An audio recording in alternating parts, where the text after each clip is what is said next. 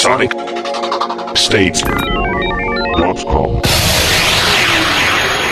Hello and welcome to Sonic Talk number 54. This is going live on 2nd of August 2007. Just for the purposes of bringing us all together this week, Mark has very kindly decided to um, to join us, even though he's. Where are you travelling from and to, Mark? My children live in Scotland and they're not old enough to fly on a plane by themselves. So what I've done is I've uh, dropped them off with their mum in Inverness and they've left now and I've got to sit in the airport and wait for my flight back, which is at um, half past six.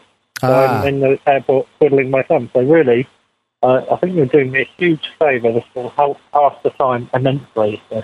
Uh, well, I'm glad, uh, uh, but it does rather explain because what we're doing is we're ringing um, using Skype out. We're, u- we're ringing Mark on his mobile, but don't worry, folks, he has got a headset, so we're not frying his brain too much.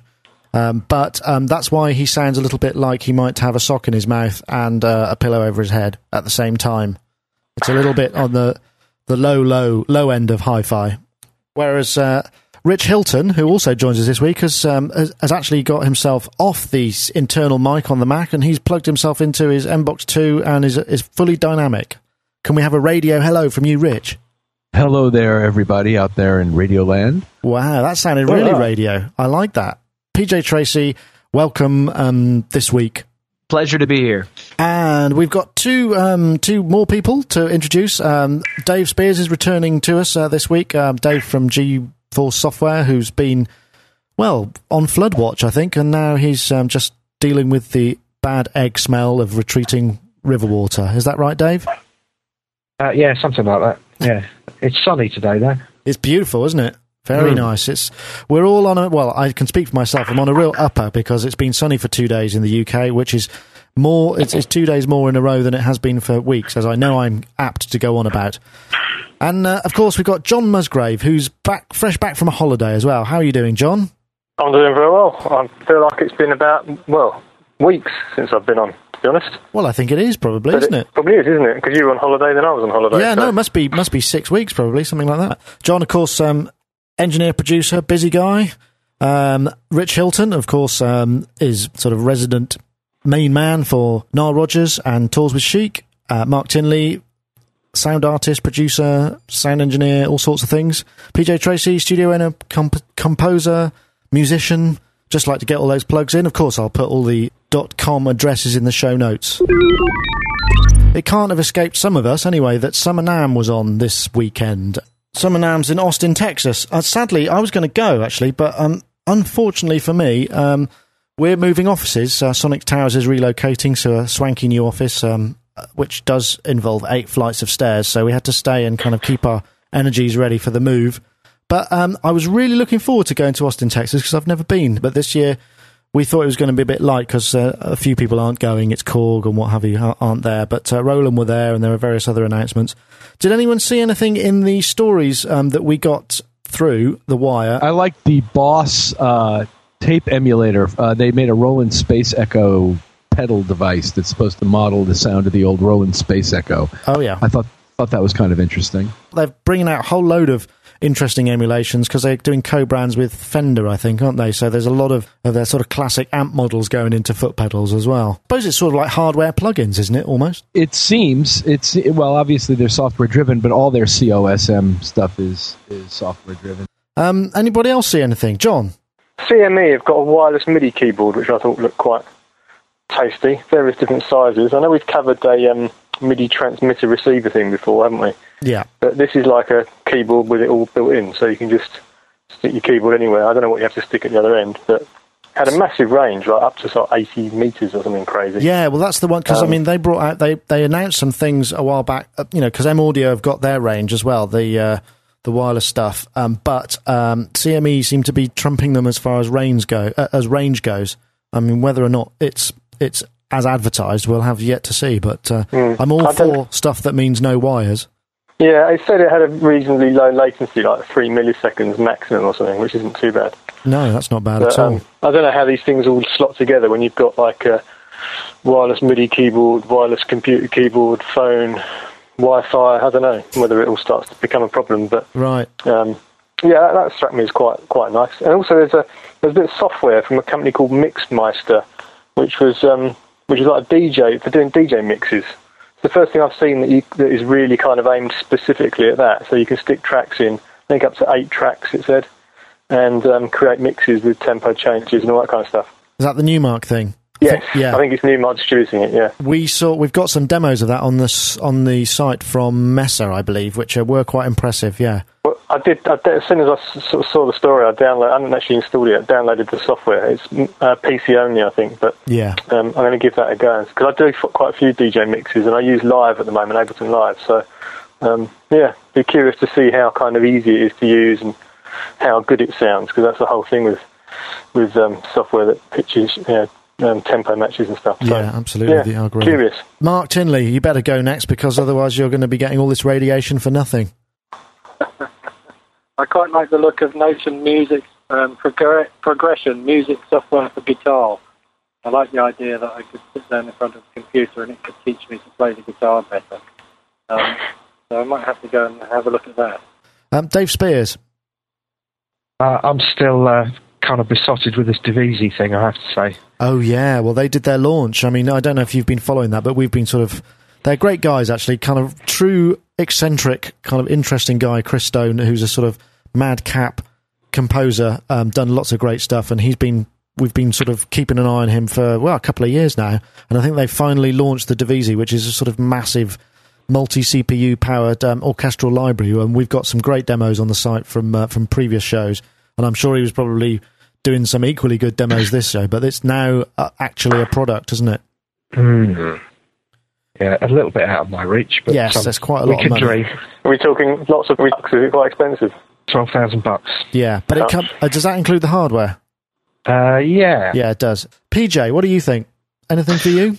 I'm with uh, I'm with Dave. I'm drooling over the Divisi and waiting for the day that I win the lottery, so that I can chuck over my twelve thousand dollars for my my new string library. yeah, but we talked about Yeah. this before. I think you pointed out that actually, you know, it's not far off the cost of a single string session. Yeah, that's that's definitely true. I mean, I think you know if you were going to hire a bunch of musicians here in the United States, you could easily pay that that amount of money.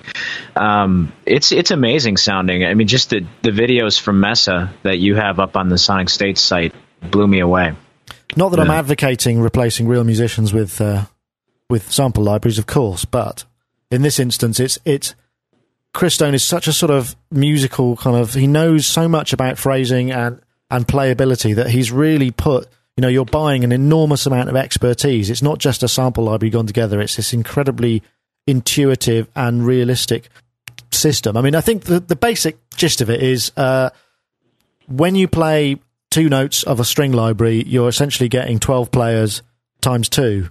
Whereas what he's got is you decide how many players you want within the ensemble. So if you have, s- you know, a 30 piece string section, you play one note, all 30 of them can play it, two notes, 15 on each, etc. But you can divide it up as you like. So it's much more realistic sounding. Is that kind of the gist of it? Mm. Yes, and also along with that, he does a, dy- a dynamic splitting. He has a dynamic splitting technology so that you the string section, the divisi parts within the string section, the the first, second violins, the violas, the cello, and the bass will all move along with your fingers. And then you can set up priorities for certain um, members of the string section to enter first, and then others to come in underneath and it's it's pretty fantastic. I, I can't imagine the amount of coding that must have gone into. Well, it's all proprietary. I mean, it's all their own stuff. Anyway, we shouldn't dwell too long on it because we have uh, spoken about this before. But um, it, now it's finally real. Um, you can place your orders over at uh, over at the website. I'll put the link in. so I'm sure most of our listeners could easily drop 12k on this. Well, and also, if the pound dollar keeps changing, we might be able to get it in the UK for a reasonable price. Yeah, well, that's true. I mean, at the moment we're still we're are we over two bucks now? Two bucks to the pound? 206, isn't it? Yeah, almost Yes, worth. yesterday the market closed at 206. I was thinking, uh, usually on Fridays you do a big shop in the UK for all your food and stuff, and it's almost getting to the point now it's worth getting a flight to New York and just just just coming over and, uh, and and doing the weekly shop in in America. We're becoming a new third world country over here. Carbon footprint Nick there. Yeah, that's me. Oh yeah, absolutely. Of course, I would bring my own recyclable shopping bags. That makes all the difference. Anything else? The other thing that we, that we saw, there's a new Roland SP555 sampler, which is uh, is kind of like the flagship of their sampling products. It sort of builds on the SP404, which is kind of a phrase loop sampler, but it's kind of quite funky because it's got a lot of Cosm stuff in it. It's got a lot of other things. It's got 16 velocity sensitive pads, 37 phantom quality effects an exciting, no less, new loop capture function, which I can't speak for because I haven't actually seen it demonstrated. Uh, beefed up internal, internal sample library and, and, integration with USB MIDI audio connectivity. So um, they say it's created for DJs and loop based performers and sampler junkies alike. And it's got 16 pads, it has V Link and D Beam, and it comes with Sonar LE. So it might be worth checking that out because I know samplers are a bit thin on the ground these days, aren't they? They, they don't kind of tend to come out, and Roland seem to be perhaps cornering the market a little bit on yeah, but they seem to be oversaturating the market. I mean, they, they release. It seems to me that they release a new iteration of the SP line uh, or the MC line uh, twice a year. Yeah, well, they are masters at getting their money back from R and D, aren't they? So. I was going to say, I wonder whether these things, whether these sorts of units like groove boxes are more popular now than they have been. Is that is that I don't know. That? You you guys who work in studios regularly, I mean, do they come in? Do people sort of you find people kind of go, "Hey, this is really part of my sound"? I mean, Rich, do you find that any of this stuff is comes across your path, or I've had some guys um, insist on MPC products and very specific MC, MPC products. Yeah, as, as similar, you know, the Akai line, well, as similar as they all seem to me. The differences between them apparently mean a lot to these guys who then come in and play trigger two samples from the pads manually and call it a day. Um, but uh, the Roland, I believe the reason why Roland keeps releasing these things is because they're trying to uh, usurp some of that MPC business. Um, well, they went the M- straight at it when Akai went, but without distributorship, they came straight out with that MV8000, which is essentially an MPC kind of workstation product. I think Akai is reaping still still reaping the benefits of Roger Linn's early interface design and uh, the user interface aspect of the thing because it seems like lots and lots of people love to use those things yeah. and demand them. It seems like Akai have released some, some cheaper end versions to compete with the Groove boxes as well, have they? Have they not recently? Yeah, there's the MPC 500, which is more of a kind of S, like this Roland sampler, but I don't think it's got quite the same level of built-in effects and Cosm and that mm. kind of stuff. I mean, it's more uh. of ah. your basic sort of just do some beats mm. with. But I think you know we talked about this before, but I think it's down to the um, to the quantizing in these machines. Yeah, that's they true. they all have a different feel to them, and I, I, I personally I like the feel of the Roland boxes. I've owned um, a few of them, and they're very nice for making beats. And I, I can't seem to, unless I go in and manually juggle MIDI notes inside the sequencer, I can't achieve the same feel for certain things hmm. inside of Cubase or Pro Tools that I can inside. Yeah, no, I know you've said that before, and that does make sense. So perhaps, um, perhaps is it. And Mark, I know you've been silent for a while now. Um, is there anything you want to add to the uh, to the to the summer NAMM coverage at this point? No. Thank you very much. I quite like the look of that thing that um, Timbaland's endorsing. Is that the Miko? Yeah, that was amazing. What a scoop! That, that's the one thing. O- Open Labs, who have been um, pioneering the kind of all-in-one workstation, computer workstation, touchscreen, what have you, have have actually somehow got Timbaland, who's got to be the world's most expensive endorsee, I'd imagine, to to kind of put together a product for them and design the, you know, approve the colours and decide what sounds he wants in it and stuff. Good work on that PR company, whoever got that sorted out. I mean, the reason I like the look of that is because it it covers all of the Ensoniq library, and I've got tons and tons of discs for uh, an Ensoniq ASR 10, I think, which um, yeah, which I'd like access to because those, you know, some of the sounds in those were really cool. From what I can understand, it loads and reads and plays those sounds. So, well, Mark, I've got an ASR 10 right here. You can have. what the whole machine? Absolutely. What about the carbon footprint, though? I, I haven't looked underneath it lately, so I don't know what its footprint is looking ah, like. well, you can always wipe its feet on the way into country, can't it? Wow, you heard it here, folks. The new MM6 music production synthesizer from Yamaha. Codename Minimo. The 61 note portable synthesizer with incredible sonic power based on Motif tone generation, real time audio control, USB connectivity, and computer integration. Bundled with Cubase LE audio and MIDI sequencing software. To create, produce, perform with the affordable and versatile MM6 music production synthesizer from Yamaha. www.mm6music.co.uk. This week's podcast has been very kindly sponsored by Yamaha UK, uh, who've been running the Yamaha Minimo MM6 competition to go with our 50th podcast. I was hoping to announce the winner of the competition this week, but I haven't had a reply, so I think I'm going to have to draw a new one, so you'll have to stay tuned. Yeah, uh, so one of the things, as I said, we're moving offices, and I've, you know, been, been kind of emptying all these various cupboards, and I've got all these legacy kind of storage mediums. Not, not, notwithstanding, I, I think I binned about 12 or 15 two inch tapes, which were just kind of old remix stock that had come in in various multi tracks. I, I would like to add that they weren't the actual masters, they were copies, okay? So I haven't been trashing anybody's, any, anybody's uh, work.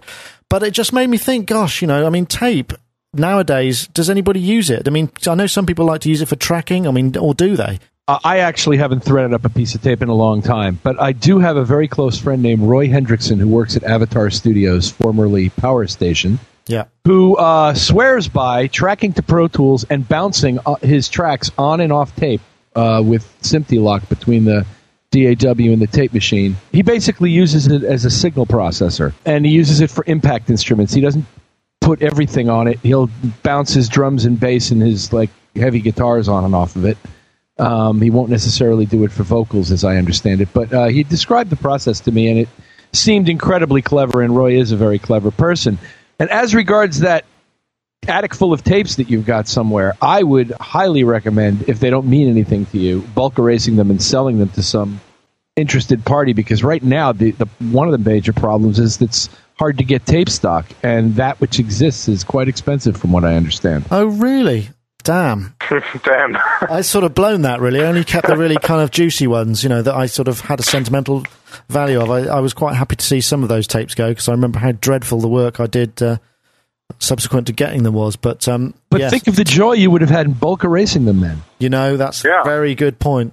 Finch in particular, I think, is harder to come by these days. I know that at one time, uh, Quantegy, which was what was left of Ampex, had stopped making it, and now I believe they make them to order.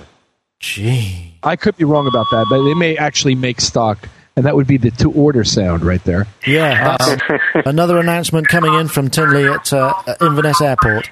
I reckon it's probably a couple of years since I've recorded anything to tape. And like you, I've, I'm, well, I'm moving house shortly, and I've just discovered a big pile of tapes in my loft. So um, I haven't really got a clue as to what to do with them. Um, I'm not going to sell them now. I'm going to keep them because they might be worth something. But I've even got I've got unused reels, you know, like where I bought What, stuff sealed boxes? Wow, eBay, eBay. But um, I think Bass have carried on making tape, even after Quantegy had sort of sort of said no, they weren't going to make any more. I think BASF was still making some. So Right, okay. I think you can still get it. But as regards to using it, um, uh, it's just too much hassle. It's just too much hassle now, I think, to be honest. And unless anyone's willing to pay for the tape that you're going to use and the time it takes to transfer it off back in, you know, the, the time and the cost are the two issues, and no one wants to pay for that anymore. So Dave Spears, um, when was the last time you came across tape and actually had anything to do with it? Blimey, years and years ago. Um, I've still got a load of masters downstairs, Yeah. tucked away. Um, which just, but actually, they make really good shelf dividers between the various magazines and stuff like that. Yes, because they're very heavy, aren't they? Yeah. But I do know a band who um, will do everything, you know, Logic, Pro Tools, and all the rest of it, and then they'll master onto a, onto a really gorgeous Ampex recorder. Yeah. Um, and just you know oversaturate it and stuff like that, and uh, that always sounds particularly gorgeous. PJ, are you uh, are you fond of tape? Does it have any hold any kind of any allure for you anymore? Uh, well, it's been a while. Um, I did, used to work in a studio uh, in downtown Minneapolis called Orphan Records, and we had a beautiful 24 track Otari machine. Um, but it's been a lot of years since I've recorded to tape. Uh, what looks interesting to me is the new Neve, or it's it's actually Rupert Neve, the Portico series 5042, I believe is the name of it, um, where he's using um, a tape head circuitry in a line in a line amp situation. Oh, and right. I, I haven't heard this particular device, but the recent reviews that I've read, I, I had said it on trial sounds- actually, PJ. I- Oh well, it, just in print, it sounds it sounds great. So, but in print, everything sounds great. So, It's a good box. It's a really good box, and it's a really good idea. We've just had uh, the real t- the DigiDesign Reel Tape Suite, which seems like, if you on the face of it, com- you know, considering what we're talking about, seems like a very good and inter- uh, useful move on their part because it's primarily because of Pro Tools, probably that tape is is suffering such a sort of uh, uh, a, a, low point at the moment. So, I mean, they, what they've done is they've brought the Reel Tape Suite, which emulates various types of tape and types of machine. We thought it was okay, um, but I mean, obviously, it's very specialized. Is that sound something that you would bother going to all that trouble for? Sure. I haven't tried them. I'm looking at it right now. Um, it interests me. For one thing, there's a rather narrow range of good flangers available in um, uh, TDM world, and it's interesting to me that they've released a flanger, and they are TDM, aren't they? They're not RTAS. I think they're both.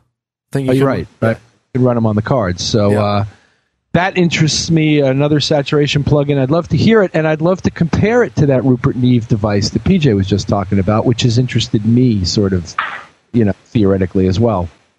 Um, and I'm not surprised by the romance in uh, old gear and in the sound of tape and in the desire for UAD to put Neve stuff on their, you know, name product branding on their on their products and stuff. None, none of this surprises me, and I, in, in fact, have just built a new room around almost entirely old vintage gear, some of which is Neve. It's uh, there. It the stuff that you know when you start listening back to some of that stuff, it sounds great.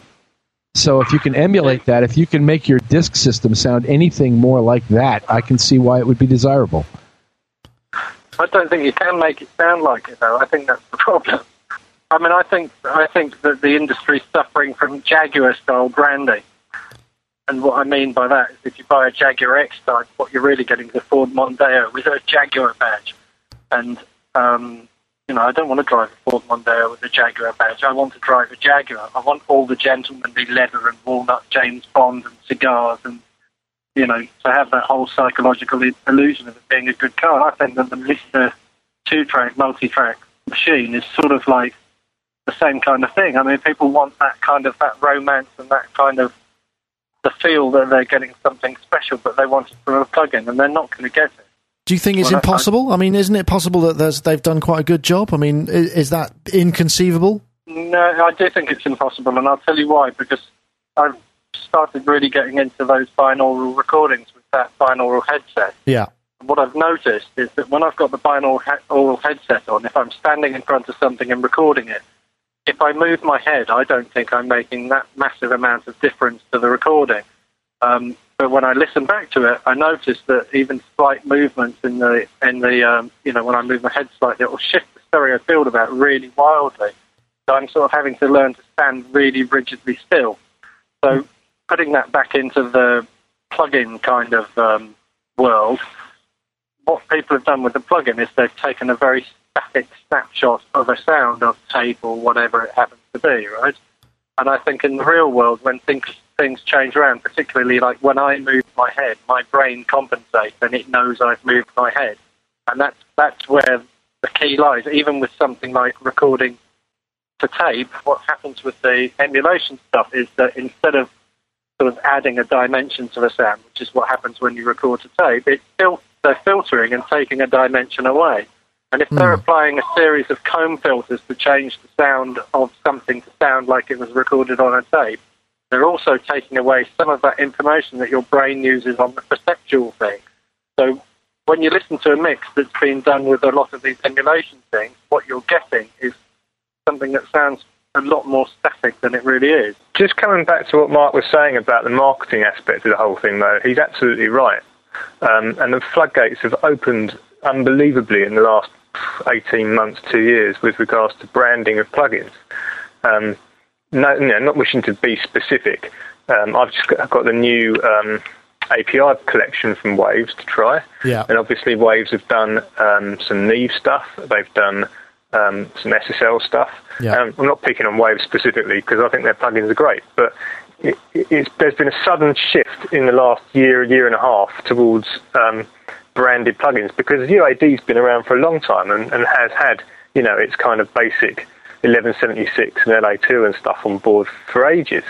And yet, in the last year or two, they've expanded considerably with far more branded plugins. And the same for everyone, I think, all the plugin, um, plugin, you know, sort of EQ and effects plugins.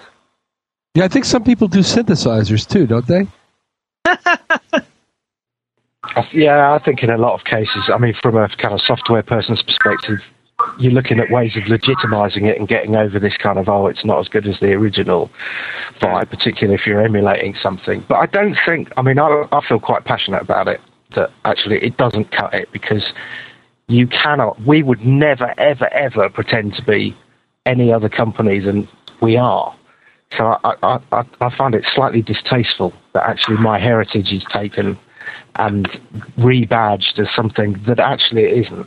And the bottom line is it's money, isn't it? If you pay the right fee and you make the, the right relationships, then anything's possible. I mean, I think you're already at an advantage anyway because the software that you're making is already, I mean, a synthesizer is already something with a series of filters in that's filtering an original waveform and changing the sound of it to produce sound. So you're emulating something that, by its own, you know, the way it's designed, takes stuff away from the sound. I think it's the real world plugins that I've got a problem with, like the guitar amp ones. Good as they are, I still I find the staticness of them really annoying.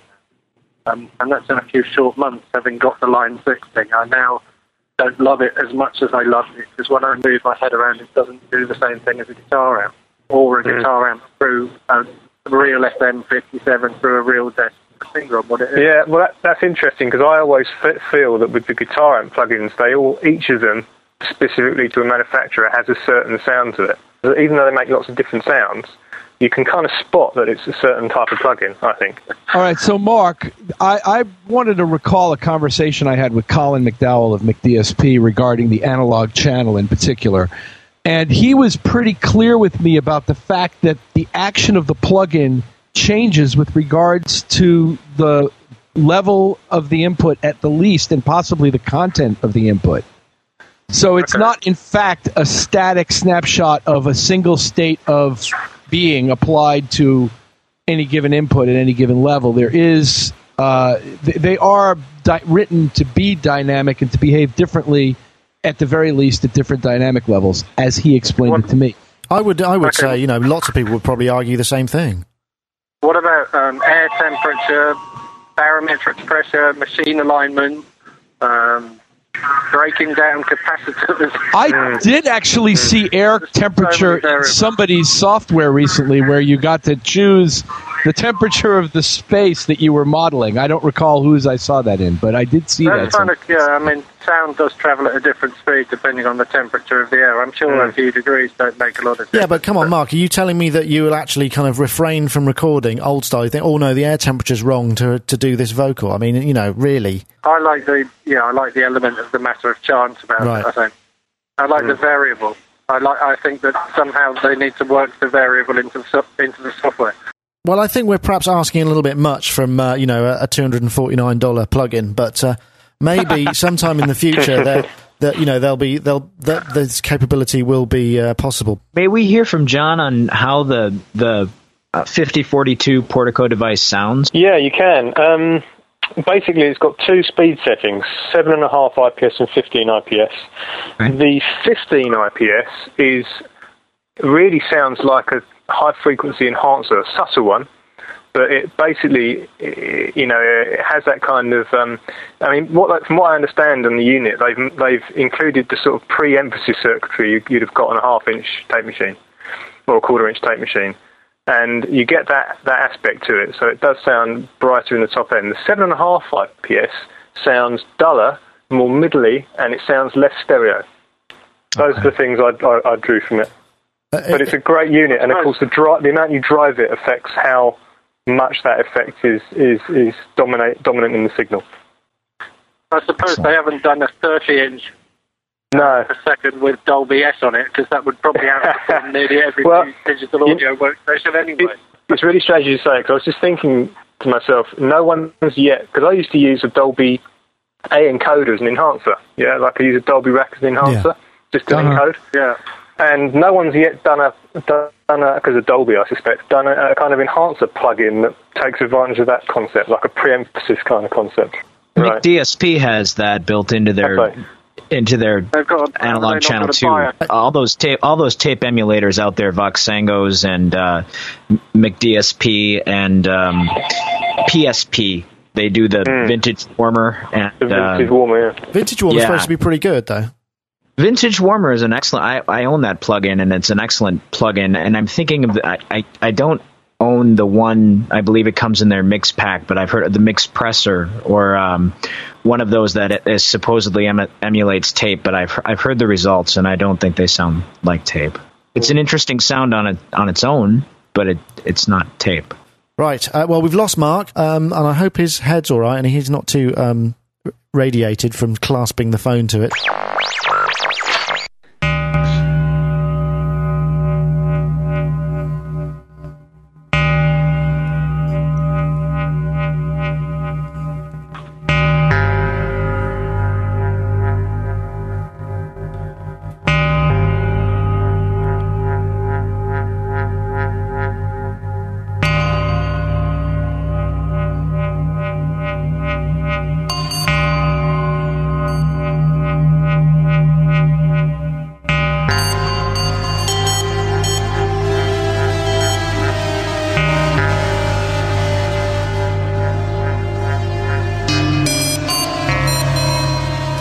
Those uh, rather eerie tones are um, the sound of, uh, well, I can't pronounce them live on air, but um, let's just say that they're Ken Macbeth's uh, band.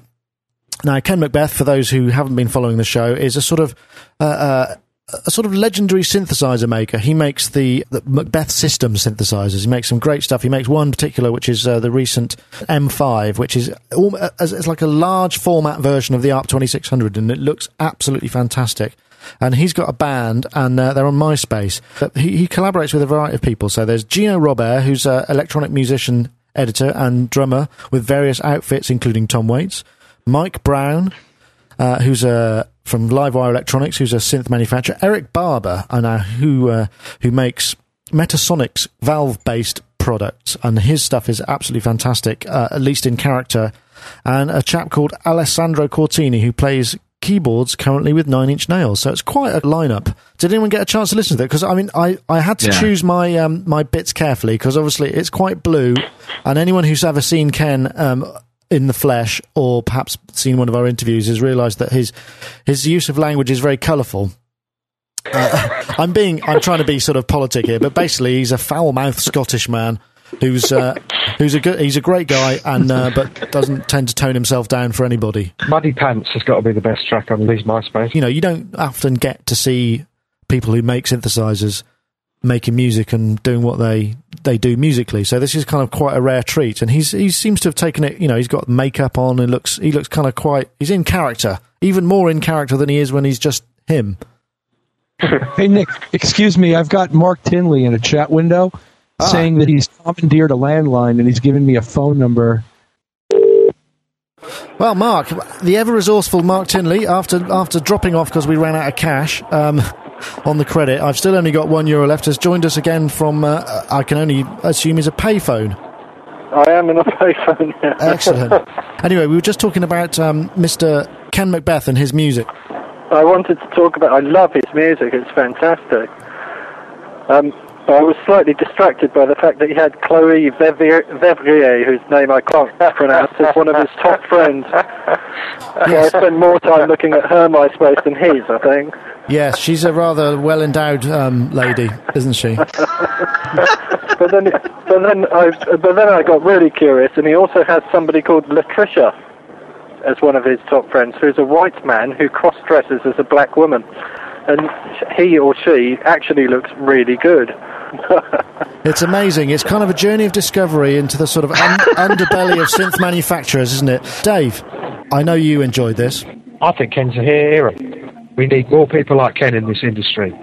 And anyone who can write a song about uh, called Old Bucky, which I assume is about Buckfast, the old uh, legendary Scottish vino, is all right by me. It's a wine, is it? It is uh, a wine. Ah, yes. It's ma- actually made in Devon, in Buckfastleigh in Devon and then shipped up in brown paper bags to Scotland. I think. ready, ready, ready for consumption.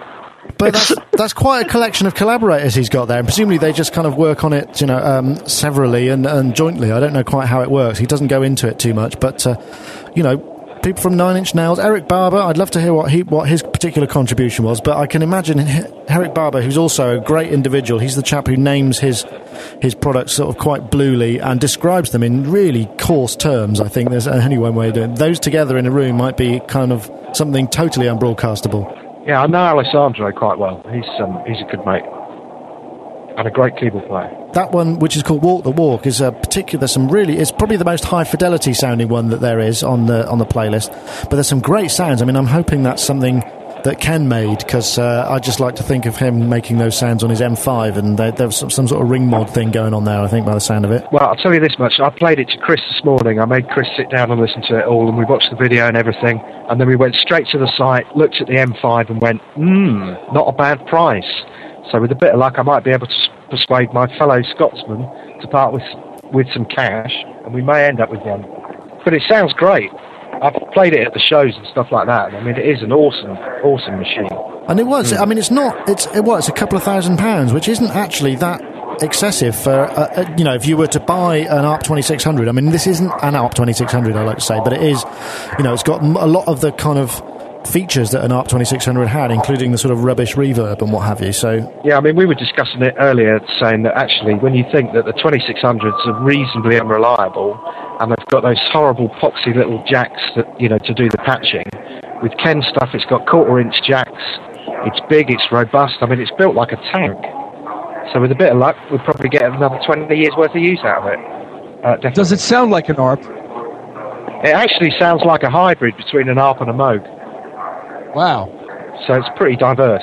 I mean, the thing that's great about Ken is obviously, you know, he he's a one man operation, so it takes a while to put all this stuff together. So when you get hold of one, it's actually probably quite a rarity, to be honest. I think he only made a few um, M5s. I don't know what the exact amount is. They're like limited editions almost, just because because he's small, uh, he's not going to order hundred thousand component sets or whatever, you know. So if you yeah. can buy into that and get hold of one, then it's a very collectible thing and will be quite unique, I'd imagine. But anyway, I thought that was kind of fun, and um, I'm not going to play anymore because I don't want to get um, flagged by iTunes as having illicit content. And you certainly don't want Ken, pay, Ken paying you a visit to collect his royalties. Oh well, that's yeah. I hadn't thought about that. um, oh well, let's have a couple of quickies then.